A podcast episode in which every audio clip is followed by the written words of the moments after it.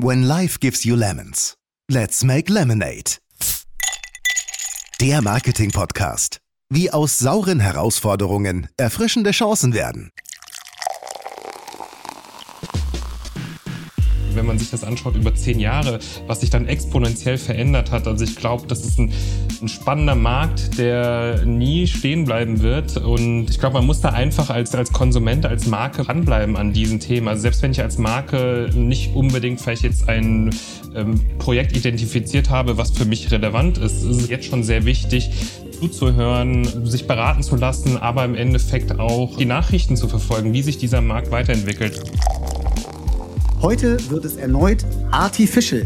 Mein Name ist Benjamin Becker und ich begrüße dich ganz herzlich zu einer neuen Folge von Let's Make Lemonade, deinem Marketing-Podcast. Bereits in den vergangenen Folgen haben wir dir Web 3.0-Themen vorgestellt und hoffentlich auch näher gebracht. Auch heute wollen wir uns einem absolut spannenden Bereich widmen. Unser Thema heute NFT-Kunst. Hype oder Here to Stay? Wirtschaftssoziologischen Sicht kann man eigentlich sagen, dass eine komplett neue Käuferschicht erschlossen wurde für den Kunstmarkt. Die ähm, würde ich schätzen, dazu gibt es leider nicht so gute Daten, aber ich würde schätzen, dass es minimal ist, die Überschneidung ähm, von klassischen Kunstkäufern und dieser neuen Käufergruppe. Kennst du Mike Winkelmann, besser bekannt als Beeple? Nein? Keine Sorge. Bis zur Vorbereitung auf die heutige Folge kannte ich ihn auch nicht. Beeple hat zuletzt einen Rekorderlös von 70 Millionen Dollar erzielt für eine virtuelle Collage bestehend aus 5000 Einzelbildern, jedes einzelne davon frei zugänglich auf Online-Plattformen wie zum Beispiel Tumblr. Wenn man sich gezielt nach Kunst-NFTs umschaut, findet man noch weitere solche Extrembeispiele. Grund genug, dass wir uns zu diesem Thema unterhalten. Mich persönlich würde die Einschätzung meiner heutigen Gäste interessieren, wie sie dieses Beispiel für NFT-Kunst bewerten. Ich finde es extrem krass.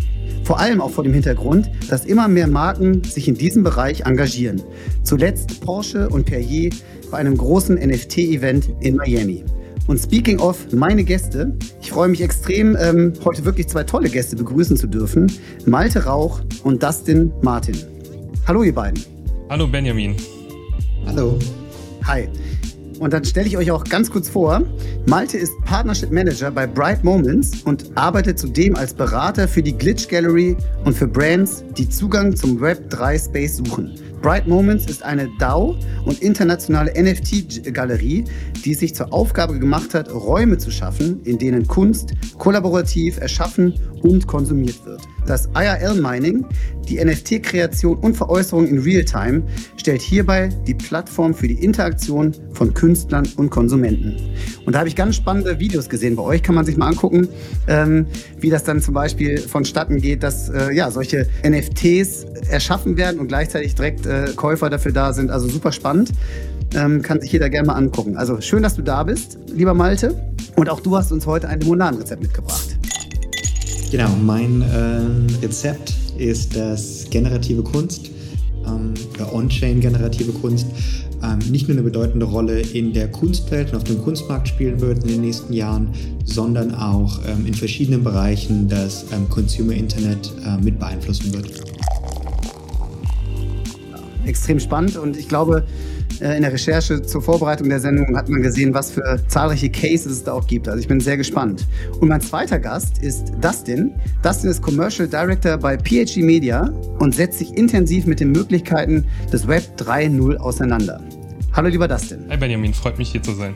Ja, absolut. Schön, dass du da bist. Und welches Limonadenrezept hast du uns mitgebracht? Mein Rezept ist, ähm, die Blockchain-Technologie bzw. NFTs werden sicherlich äh, den Kunstmarkt revolutionieren und ich gehe davon aus, dass man in ein, zwei Jahren in allen bekannten Museen, sei es Louvre oder MoMA, äh, NFTs sehen kann. Na, wir sind gespannt. Äh, vielen Dank auch ja, für, für die wirklich äh, guten Rezepte, für die äh, steilen Thesen. Ähm, und ich hoffe mal, das wird sich im Gespräch fortsetzen. Bin sehr, sehr gespannt. Und ja, vielleicht, äh, Dustin, du kamst mit dem Thema ähm, zu uns und ähm, was mich total freut. Und setzt sich auch seit längerem mit dem, mit dem Thema Web 3.0 und NFTs ähm, im Speziellen auseinander. Was fasziniert dich so an den Möglichkeiten, auch mit Blick auf ja, äh, Kundenexperience und Kundenbindung? Also Herausforderungen, die unsere Kunden auch umtreiben. Ja, super Frage, Benjamin. Also ich, äh, ich würde es vielleicht auf, auf drei Punkte fokussieren. Ich glaube, es gibt unheimlich viele Vorteile, aber irgendwo muss man sich dann mal fokussieren. Also ich würde anfangen mit dem Punkt Exklusivität. Also die ganze Blockchain-Technologie oder NFTs ermöglichen im Endeffekt Usern einen exklusiven Zugang. Das heißt, ich als User, der jetzt zum Beispiel ein besonderes NFT einer Marke oder eines Projektes besitze, ähm, habe somit natürlich dann auch einen exklusiven Zugang zu den Inhalten ähm, des Produkts. Ähm, kann dann auch äh, sicherlich in, in ähm, andere Projekte von der Brand bekommen. Also habe dann sozusagen ein, ein gewisses VIP-Treatment. Also ich werde dann quasi exklusiv behandelt. Ich glaube, das ist schon mal ein sehr wichtiger Punkt. Ein anderer Punkt, eher jetzt nicht aus der Kundensicht, sondern ähm, dann tatsächlich aus der Konsumentensicht, ist das ganze Thema Transparenz. Ähm, durch die Blockchain-Technologie hat man einfach unheimlich viel Transparenz. Äh, alles wird äh, festgehalten, alles ist, äh, Malte hat es auch schon gesagt, ist on-chain, also alles ist verifizierbar im Endeffekt und das macht es natürlich dann auch für Konsumenten in ihrer Entscheidung sicherer. Also wenn ich alles als Konsument nachvollziehen kann, wenn ich jede Transaktion auf der Blockchain verifizieren kann, wenn ich jeden NFT-Besitz verifizieren kann, dann fühle ich mich als Konsument einfach sicherer, als wenn ich jetzt irgendwas im Real Life kaufe, wo ich vielleicht davon ausgehen kann sogar, dass es ein Plagiat ist. Also deswegen, das ist dann sicherlich nochmal ein großer Vorteil aus Konsumentensicht. Und äh, tatsächlich nochmal ein grundsätzlicher Benefit dieser Technologie ist, ich kann äh, Communities aufbauen. Also ich schaffe ähm, ein unheimliches äh, Zusammenhaltsgefühl äh, bei den Usern, die den gleichen oder das gleiche NFT besitzen, sei es jetzt ähm, von größeren PFP-Projekten wie äh, Board Ape oder CryptoPunks. Äh, da ist ein unheimlicher Zusammenhalt in der Community, aber auch bei großen Kunstprojekten. Ähm, Fidenza ist ein Beispiel. Äh, also Leute, die jetzt quasi äh, Bilder von dieser Kollektion haben, die, die fühlen sich auch extrem verbunden. Und, äh, oder auch X-Copies, ein ganz bekannter Künstler, ähm, User, die ähm, NFTs von diesem Künstler haben, die, die fühlen sich einfach, wie gesagt, verbunden. Und ich glaube, das sind das sind sehr spannende Vorteile, die diese Technologie, Technologie bietet. Und da würde ich tatsächlich auch schon rübergehen in, in eine Frage, beziehungsweise würde mich total interessieren, was, was Malte bei Bright Moments macht. Äh, Benny, du hast es ja schon angesprochen, auch äh, in, im Intro. Ähm, aber ich glaube, man kann unheimlich viel zu Bright Moments sagen, was ihr macht, weil Communities ist sicherlich ein Teil davon, was ihr macht, aber ihr macht doch ganz, ganz viel mehr. Und äh, deswegen würde mich total interessieren, äh, wie Bright Moments aufgestellt ist und, und was ihr da macht. Ja, gern. Ähm, Bright Moments ist gegründet worden im Sommer 2021, ähm, quasi aus der Pandemie, aus den Lockdowns ähm, herauskommt. Ähm, und vielleicht zur Kontextualisierung muss man sagen, NFTs sind eigentlich groß geworden während des Lockdowns als, als Phänomen. Ähm, und die Grundidee von Bright Moments war, diesen Vorgang des Mintens, also das Erschaffen eines NFTs, der, der Kreation eines NFTs auf der Blockchain, ähm, das nicht als was zu machen, was ich privat an meinem Endgerät mache, sondern als etwas zu machen, was ich in einem kuratierten Setting mache, mit anderen Leuten mache, als eine Erfahrung von Gemeinschaft mache. Und diesen Bereich des, diesen neuen Bereich des Digitalens quasi zu verbinden mit äh, physischen Räumen und ähm, realen Communities so das Projekt quasi begonnen und es hat sich dann aus einem Hobbyprojekt eigentlich von einigen Leuten in LA relativ schnell ähm, entwickelt zu ähm, einem großen Projekt mit einer internationalen Agenda. Ähm, wir haben die Roadmap, dass wir in zehn Städten sein werden über ähm, zweieinhalb Jahre ungefähr und dort jeweils ähm, 1000 NFTs von ähm, unserem DAO, quasi Membership Token von unserem DAO minten und dann jeweils, nachdem wir dort gewesen sind und ähm, das stattgefunden hat, Galerien etablieren, die dort langfristig ähm, äh, operieren. Also zum einen sind wir ja äh, ein DAO, der quasi um die, äh, um die Welt reist und verschiedene, ähm, verschiedene Städte aktiviert in diesem Sinne. Und zum anderen operieren wir als ähm, Galerie für eine spezielle Kunstform, die ähm, generative Kunst heißt. Da vielleicht zur Erklärung, generative Kunst ist eine Form der Kunst, ähm, die mit algorithmischen Systemen arbeitet, ähm, die in, normalerweise in JavaScript geschrieben sind und das also als Kunstform quasi schon seit den 60ern existiert. Was aber jetzt neu ist, was spannend ist, ist die Kombination mit ähm, quasi der Blockchain-Technologie, wo es möglich ist, den gesamten Algorithmus auf die Blockchain hochzuladen und im Prozess der, äh, des Mintens ähm, wird quasi aus, mit, mit, mit Daten ähm, aus der Blockchain-Transaktion jeweils ein ähm, individualisiertes Kunstwerk generiert. Ich, ich weiß es, ich hatte es ja gesehen, ich glaube, äh, euer letztes Event war in Mexiko. Ich glaube, äh, euer nächstes Event, äh, beziehungsweise das letzte Event war Mexiko, ich glaube, euer nächstes Event, was ansteht, ist äh, tatsächlich in Tokio, habe ich gelesen. Das stimmt, oder? Genau, genau, genau. Genau, im Mai. Erzähle ich keine Geheimnisse. Nein, nein, nein, das ist, das ist schon publik. Ich glaube, jetzt seit zwei Wochen. Und genau, also wir waren, kurz zur Erklärung, wir waren in, äh, es hat angefangen in LA, dann waren wir in ähm, New York, danach in Berlin im April 2022, ähm, im Sommer in London, ähm, im Herbst, im, also im November in Mexico City und jetzt in Tokio. Ähm, in, in all diesen Städten gibt es jetzt quasi Bright Moments Communities und es werden Galerien betrieben ähm, und quasi die neuen Städte werden dann jeweils erschlossen mit diesen äh, größeren Events. Da müssen wir hin, Dustin, oder? Da müssen wir auch mal mitfahren. Da müssen wir hin, ja.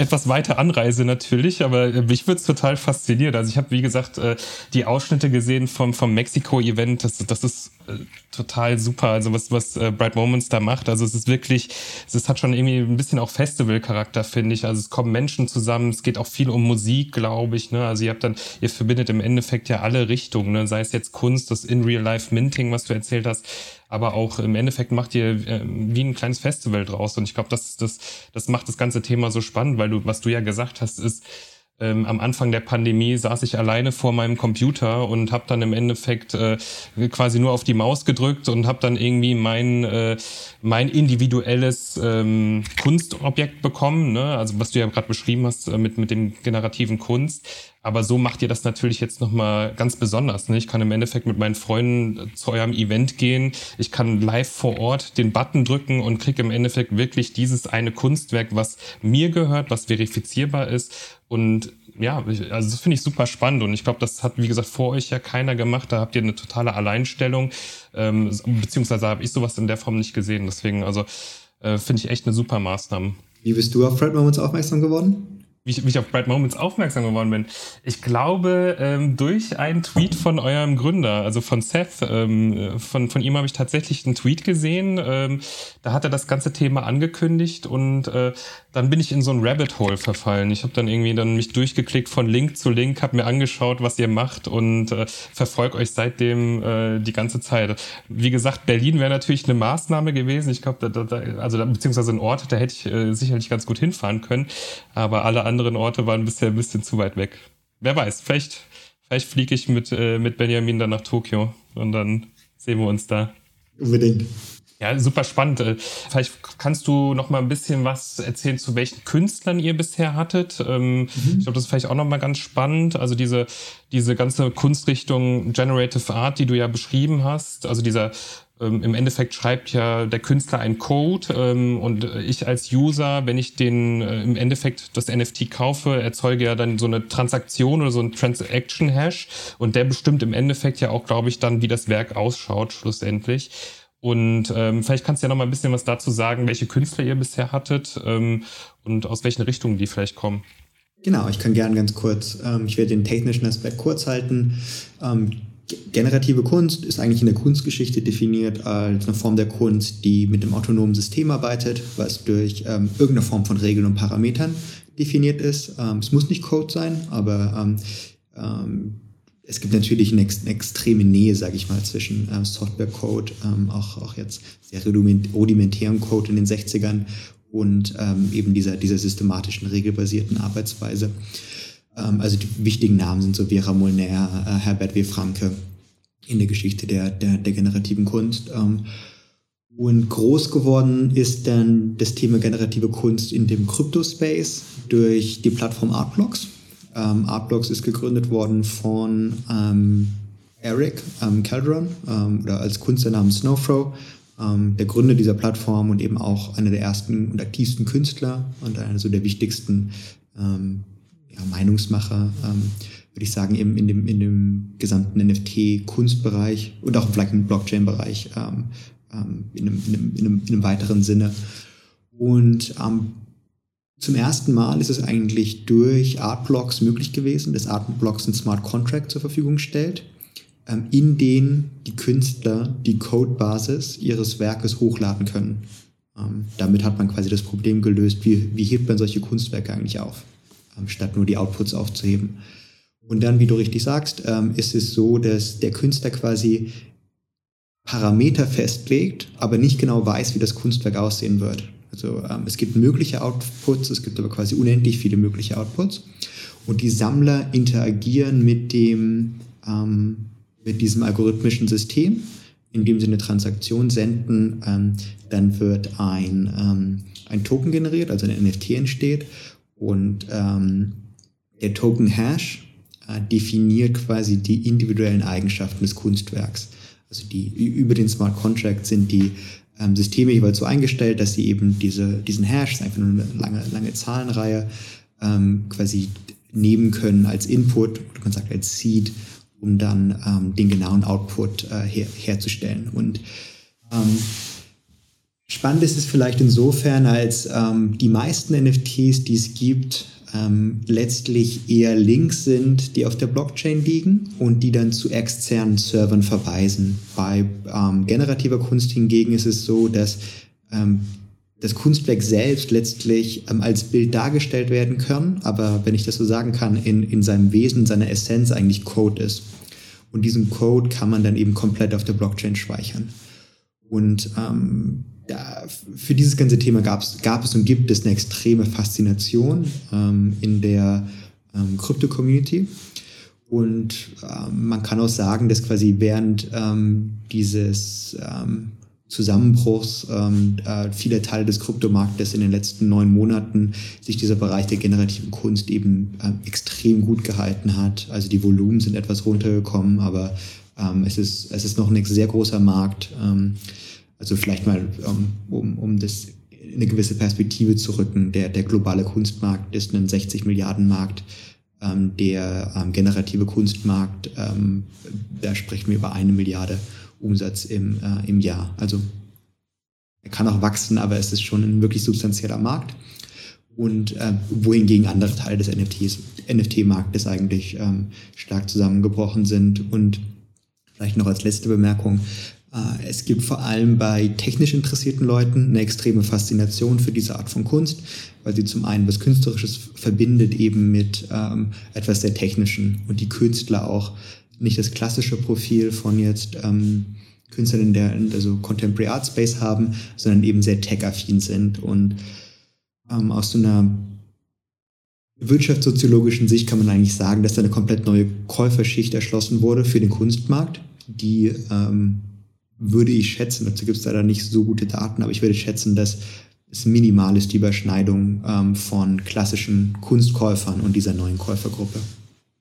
Ja, total spannend. Ich, ich glaube, was du auch meintest, äh, ich glaube, wir, wir sprechen ja tatsächlich, wenn man sich einzelne NFTs anschaut von diesen Kollektionen. Äh, ich weiß noch damals, als, als Artbox gegründet wurde, man konnte da manche Projekte für wirklich unter 100 Euro im Endeffekt minden, äh, die jetzt mittlerweile einfach äh, in die Tausende gehen, auch manche auch Zehntausende oder Hunderttausende. Ne? Ich glaube, das ist einfach, weil ich äh, ja im Endeffekt eine künstliche Verknappung habe. Ich habe einfach wirklich ein Limit. Ich habe äh, 1000 Pieces von dieser Kollektion und mehr wird es nicht geben. Und im Endeffekt, je mehr Leute sich für dieses Thema interessieren, ist natürlich klassisch Angebot und Nachfrage, geht natürlich dann auch der Preis ähm, hoch und runter. Ne? Aber äh, tatsächlich merkt man das bei diesen ganzen äh, Projekten, die am am Anfang waren, äh, da, da, die halten sich total gut, was du ja auch meintest, ne? weil einfach die sind begehrt, weil sie die ersten waren, mit die ersten waren und sind nicht unbedingt die schönsten, äh, ist meine persönliche Meinung, aber es ist, glaube ich, trotzdem einfach, weil sie, weil sie einfach wirklich die Vorreiter waren in dieser, in dieser ähm, Verbindung generative Art und Blockchain. Wie du ja richtig sagst, diese Kunstrichtung gab es schon länger, aber ähm, das das finde ich total spannend. Wie gesagt, der Markt hält sich da sehr gut und die Preise, die zum Teil aufgerufen werden für diese Kunstprojekte, ist manchmal schwindelerregend. Ja, genau. Also ähm, ich glaube, da kann man sagen, ist eine äh, Logik, die man häufig sieht im, im, im Kunstbereich, dass äh, genre definierende Arbeiten eben besonders hoch bepreist werden. Ähm, Äh, genau, also wir reden da von zum Teil Kollektionen, da gibt es dann 1000 Pieces und ähm, von, also dann kostet das einzelne Piece, äh, also das günstigste Piece kostet dann ähm, in manchen Fällen 10.000, in manchen Fällen 100.000 von den frühen Kollektionen da. Ähm, sind natürlich extreme Beträge oder extreme ähm, Bewertungen letztlich, äh, letztlich dieser Arbeiten. Und vielleicht noch zur Ergänzung, wir arbeiten ähm, mit, dem, mit dem Smart Contract von Artblocks. Ähm, wir haben quasi unseren eigenen Custom Artblocks ähm, Contract, ähm, den wir einsetzen ähm, und haben mit den meisten dieser sehr hochkarätigen generativen Künstler ähm, gearbeitet. Spannend. Ich habe auch euer Line-Up gesehen für das Tokyo-Event. Da sind auf jeden Fall auch super spannende Künstler. Ich glaube, für alle ist es super interessant, mal auf dein Profil dann zu gehen und zu gucken, beziehungsweise auf Pride Moments Profil, um zu schauen, äh, was da in Tokio ansteht und welche Künstler sich da jetzt angemeldet haben oder welche Künstler ihr dann in diesem Line-Up habt. Äh, das ist super. Also das äh, wirklich freue ich mich schon drauf, dann den Output auch zu sehen von den Werken der Künstler. Darf ich eine Frage stellen, Dustin und, und Malte? Sehr gerne. Wie kann ich mir das vorstellen, in Tokio zum Beispiel? Werden diese Kunstwerke dann vor Ort erstellt oder bringen die Künstler die schon mit? und, und äh, werden dann da nur veräußert. Weil die, das habe ich so verstanden in der Vorbereitung, dieses Minten, hm, wenn das so heißt, Korrekt. erfolgt dann immer irgendwie live und da tanzen die Leute so wild rum und freuen sich. Erklärt doch mal ein bisschen, was passiert denn da bei so, einem, bei so einer Session in, in Tokio genau und was, was, was macht der Künstler vor Ort oder was macht er vielleicht auch schon zu Hause als Vorbereitung? Genau, also vielleicht kurz zur Erklärung, wir haben ein relativ spezielles System, wie wir das machen. Wir verkaufen was wir Mint Passes nennen, vielleicht zwei Monate vor dem Event. Und der Mint Pass selbst ist quasi, ähm, ich hoffe, es ist nicht zu verwirrend, aber der Mint Pass selbst ist ein NFT. Und man könnte ihn quasi definieren als ein Ticket oder ähm, als eine Option. Also der ist noch nicht selbst das Kunstwerk, sondern es könnte auch bei Eventbrite ausgegeben werden. Genau, genau, genau. Es sind, es sind sehr teure Tickets, aber ähm, genau, es ist wie ein Ticket man, was, was dann quasi passiert, ähm, ist technisch etwas, etwas komplex, aber man kommt letztlich zu dem Event mit diesem Ticket und tauscht das Ticket dann gegen das Kunstwerk ein. Das Kunstwerk wird, wenn man zu dem Event kommt, in dem Moment gemintet. Das heißt, in dem Moment, wo die Sammler vor Ort sind, ähm, interagieren sie letztlich mit dem Smart Contract auf der Blockchain und das Kunstwerk wird quasi in diesem Moment erzeugt durch die Interaktion mit dem Algorithmus. Der Künstler bringt dieses algorithmische System mit, was, ich sag mal, eine Million mögliche Kunstwerke erzeugen könnte oder noch mehr in verschiedensten Variationen. Also der Künstler ähm, kennt relativ gut die Range, innerhalb dessen sich das Kunstwerk bewegen könnte, wie das aussehen könnte, aber er weiß nicht, welche genauen Werke dann letztlich erzeugt werden. Und eine der Besonderheiten von Bright Moments ist, dass wir die Sammler und Künstler eben in diesem Moment zusammenbringen, wo das Kunstwerk entsteht. Also auch die, auch die Künstler sind dann überrascht davon, welches Kunstwerk letztlich als eine dieser 100 Editionen sozusagen fixiert wird. Und, und, man kann dann natürlich großes Glück haben und im Endeffekt durch seine, durch sein Minting äh, dann im Endeffekt tatsächlich auch ein Kunstwerk zu generieren, was unheimlich selten ist. Also es gibt ja auch, ich glaube, festgelegte Parameter, aber es kann durchaus sein, dass ich dann der Glückliche bin oder die Glückliche, die dann rein zufällig durch meine Transaktion ein sehr individuelles oder ein sehr seltenes Objekt gemintet habe, ähm, was natürlich dann äh, tatsächlich ja auch im Preis sich dann niederschlägt, wobei das nicht die Komponente ist, die man im Blick hat, äh, dass man sagt, man will das sofort wieder verkaufen.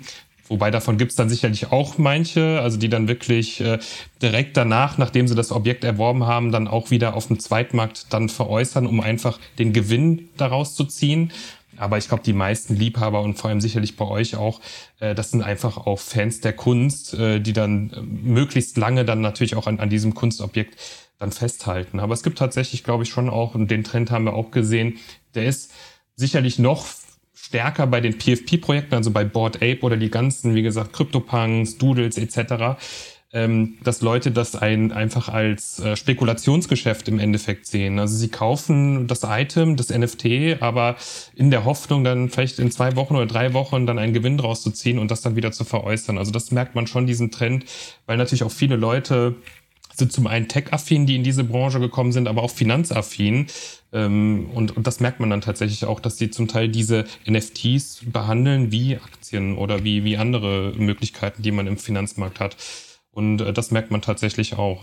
Aber ich glaube äh, tatsächlich, Ich hatte äh, im Vorfeld mir auch nochmal angeschaut, ähm, tatsächlich, äh, wie, wie traditionelle Firmen diese, diese Technologie nutzen können. Und ich hatte tatsächlich äh, mir dann das Beispiel angeschaut, wie das äh, der Tennisverband ATP gemacht hat. Klingt jetzt erstmal komisch, ähm, aber was sie gemacht haben, und ich glaube, Malte, du kennst das Beispiel auch oder hast du vielleicht auch mhm. gesehen, ist im Endeffekt der Künstler, der, der, Künstler, genau, der Künstler, der das, ähm, dieses Projekt äh, begleitet hat oder auch tatsächlich künstlerisch dafür, äh, dafür verantwortlich ist, Martin Grasser.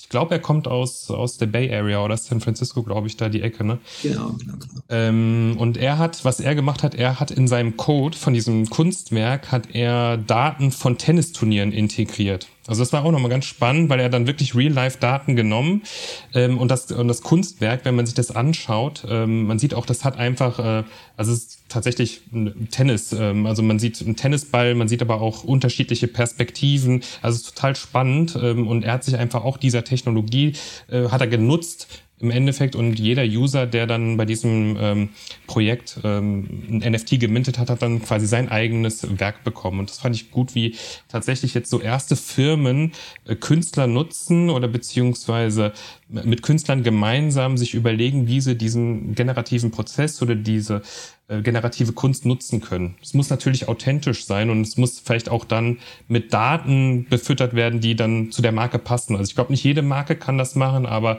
ich fand das an dem Beispiel sehr charmant, weil man einfach diese Daten genommen hat, die vorliegen von Tennisturnieren und hat das dann künstlerisch interpretiert. Ähm, und da gibt es auch unheimlich schöne, schöne Outputs, wenn man sich die dann nochmal anschaut. Ich weiß nicht, ob es da noch andere Beispiele gibt. Ich glaube, ich hatte tatsächlich jetzt in dieser Verbindung mit Marken und generative Kunst nicht viele gesehen. Ich glaube, das war vor allem jetzt, ähm, wie gesagt, dieser Tennisverband. Ich weiß tatsächlich nicht, ähm, ob es da noch weitere Beispiele gibt oder ob du, Malte, noch welche kennst. Ich, ich kenne tatsächlich einige, äh, die sind aber noch ähm, zum, also die, die, die ich jetzt konkret im Kopf habe, sind quasi noch nicht announced worden, aber ähm, es, also man kann erwarten, dass es so im im, in diesem Jahr und im nächsten Jahr noch, äh, noch einiges geben wird, so quasi ganz konkret an, an dieser Schnittstelle. Ähm, ich würde vielleicht sagen, man kann das, kann das Thema generell in, in, in, in zwei Aspekte teilen. Das eine ist die Frage NFTs und, und Brands. Ähm, da gibt es, glaube ich, äh, viele, viele Initiativen und ähm, niemand weiß ganz genau, wie sich das NFT-Thema entwickeln wird. Aber was, glaube ich, absehbar ist, ist, wir werden in den nächsten 10 bis 20 Jahren eine Form von äh, digitaler, von digitalem Besitz, digitalen Eigentum haben. Ähm, das wird eine größere Rolle spielen und jede Brand, die eine Sicht von, ich sag mal, mehreren Jahrzehnten nimmt, wird sich irgendwie in dem Space positionieren müssen, um für die kommenden Generationen relevant zu bleiben. Ähm, zudem, was, was du das dann auch schon sagtest, ähm, das Thema Community ist sehr wichtig. Ähm, und da vielleicht die Überleitung zu konkret generativer Kunst. Ähm, wenn man das jetzt quasi schafft zu ähm, dieser Community, die, die letztlich nicht besonders groß ist, also ich würde sagen, die Wallets, die in dem Space aktiv sind, die Menschen, die in dem Space aktiv sind, ist vielleicht eine Community von 30.000 bis 50.000 Leuten im Moment, die aber relativ viel Geld ausgeben. Das heißt, es ist in dem Sinne schon mal eine sehr attraktive Kundengruppe, ähm, zu der viele ähm, Zugang ähm, bekommen möchten glaube ich. Ähm, gerade an der Schnittstelle ähm, Luxus, jetzt definiert in, in, verschiedenste Bereiche, also Technologie, Lux, also luxuriöser Tech, ähm, Lifestyle, Autos, äh, Mode. Ähm, für diese Marke, glaube ich, generell spannend. Und vielleicht ein weiterer Gedanke, der jetzt von diesem sehr exklusiven, sehr hochpreisigen Segment weggeht, ist, dass ähm, generative Prozesse geben eigentlich zum ersten Mal die Möglichkeit, beides zu kombinieren, dass ich zum einen individuellen Besitz habe und individualisierte ähm, Gegenstände oder Objekte und zum anderen das eben massiv skalieren kann. Also man könnte ja fast sagen, dass das Paradigma der Industrialisierung gewesen ist, dass ich skalieren kann, indem ich immer das Gleiche produziere. Ähm, mit generativen Prozessen kann ich quasi ähm, Produktion extrem hoch skalieren, Grenzkosten sind fast null, aber ich kreiere individualisierte Dinge. Also Snowflow, der, der Gründer von Artblocks, hat immer gescherzt, dass ähm, äh, irgendwie in ein paar Jahren wird Artblocks mit ähm, Ikea zusammenarbeiten und die Poster, die die Leute in den ähm, in ihren Räumen hängen haben werden, sind nicht mehr immer das gleiche, sondern jeder hat quasi sein eigenes, weil das ist für einen generativen Algorithmus natürlich überhaupt kein Problem. Ähm, also es sind die gleichen Produktionskosten. Und wenn man das quasi überträgt in die digitale Welt, ähm, in dem gesamten Bereich Collectibles, dann ähm, wird es da sehr viele Möglichkeiten geben, wie man quasi diese Skalierung, niedrige Grenzkosten, ähm, Kundenbindung und Individualisierung ähm, verbinden kann. Das finde ich ganz spannend, wenn ich nochmal ganz kurz äh, einhaken darf. Gerade das Beispiel, Malte, was du sagst. Verschwindet dann nicht auch irgendwann das Besondere an Einzigartigkeit, wenn jetzt gerade das Beispiel mit, mit dem IKEA-Bild, ist es mir wirklich als Konsument wichtig, dass da ein, ein Mühe auf diesem Bild anders ist als bei meinem Nachbarn? Oder reden wir dann doch über, über größere Veränderungen und wirklich sichtbare Unikate, wenn wir da jetzt über, über den Prozess sprechen? Ja, ich würde da eigentlich differenzieren. Es wird sicherlich immer diesen Kunstmarkt geben, der mit Editionsgrößen von 100 bis 1000 pro Projekt gut funktioniert. Das ist irgendwie eine überzeugende ähm, Exklusivität, eine, eine überzeugende Begrenzung des, äh, des Angebots und des Brauchtes, um diese extrem hochpreisigen Dinge zu erzeugen. Ähm, aber für, wenn ich jetzt an, an, an größere Brands denke, die, ähm, die, die im analogen Space sozusagen Massenprodukte herstellen zu ähm, Preisen, die sich jeder leisten kann, ähm, natürlich könnten die mehrere Millionen Mints herstellen für zum Preis von ein paar Euro oder ein paar Dollar und äh, die eben einem Millionenpublikum vertreiben und es könnte extrem lukrativ sein. Mhm.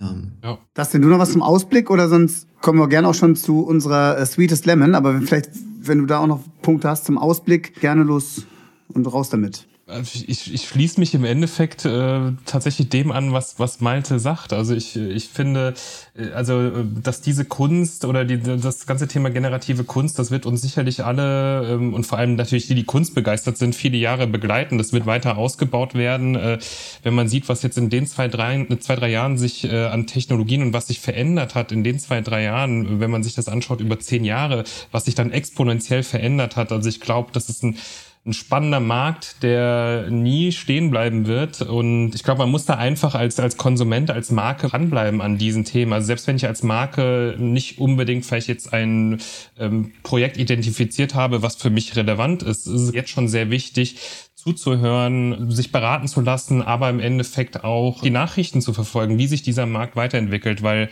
er ist sehr disruptiv. Äh, disruptiv. Ähm, und, und schlussendlich ist es, äh, wie, wie Malte auch schon äh, thematisiert hat, das ist einfach eine spannende Zielgruppe, mit der ich da sprechen kann.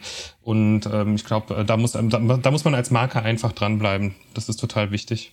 Cool, also vielen Dank und erfahrungsgemäß kommen wir am Ende unserer Folge immer zu The Sweetest Lemon, wo ich euch frage, was ist denn so das entscheidende Kriterium, der entscheidende Key Takeaway für unsere Hörerinnen und Hörer? Und in dem Fall wäre es wirklich was in euren Augen die große Chance ist für Marken, sich tatsächlich jetzt schon mit dem Thema Kunst-NFTs auseinanderzusetzen und Erfahrungen zu sammeln. Ich meine, ihr habt schon ein bisschen angedeutet, ne? dann irgendwann ist der Zug abgefahren, aber gibt es darüber hinaus noch ähm, ja, Meinungen ähm, oder, oder auch vielleicht Ratschläge, warum Marken das jetzt tun sollten. Manche tun es ja auch schon, wie man jetzt, äh, ich habe es eingangs gesagt, mit, ihr habt es auch schon Beispiele genannt, Porsche, Perrier etc., bewegen sich ja schon auf dem Markt, wenn auch erstmal vielleicht nur als Sponsoren, aber vor allem, weil sie ihre Zielgruppe da sehen. Das würde mich noch interessieren.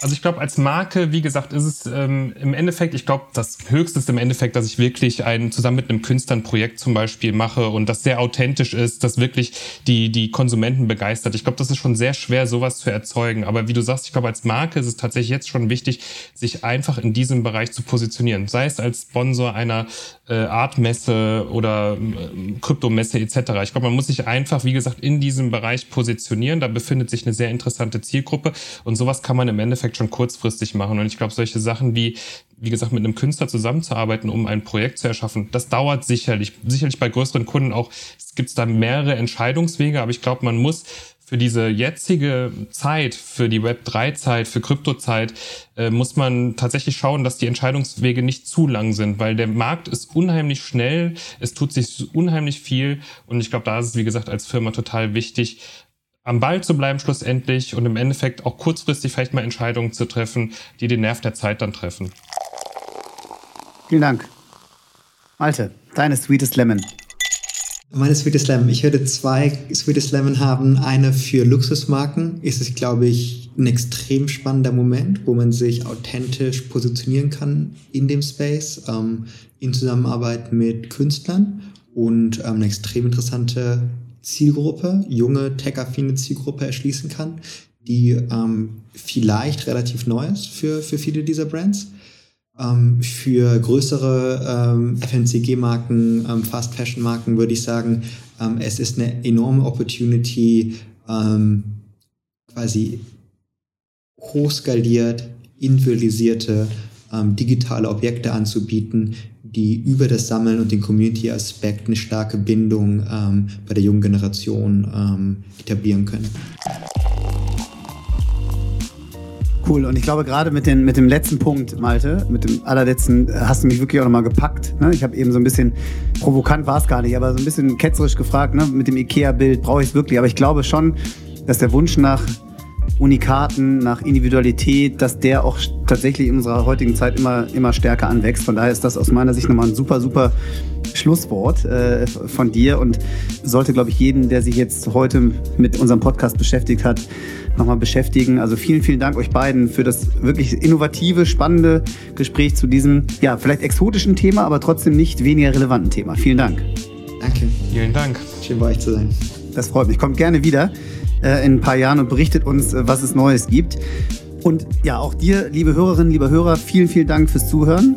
Äh, das war jetzt schon der dritte Podcast zu einem vielleicht ein wenig exotischeren Thema. Trotzdem glauben wir, dass gerade die Web 3.0-Themen super relevant sind. Von daher beschallen wir dich weiterhin damit und hoffen, dass wir ein offenes Ohr finden. Vielen Dank fürs Zuhören. Ja, eine gute Woche. Bleib gesund und munter. Ciao.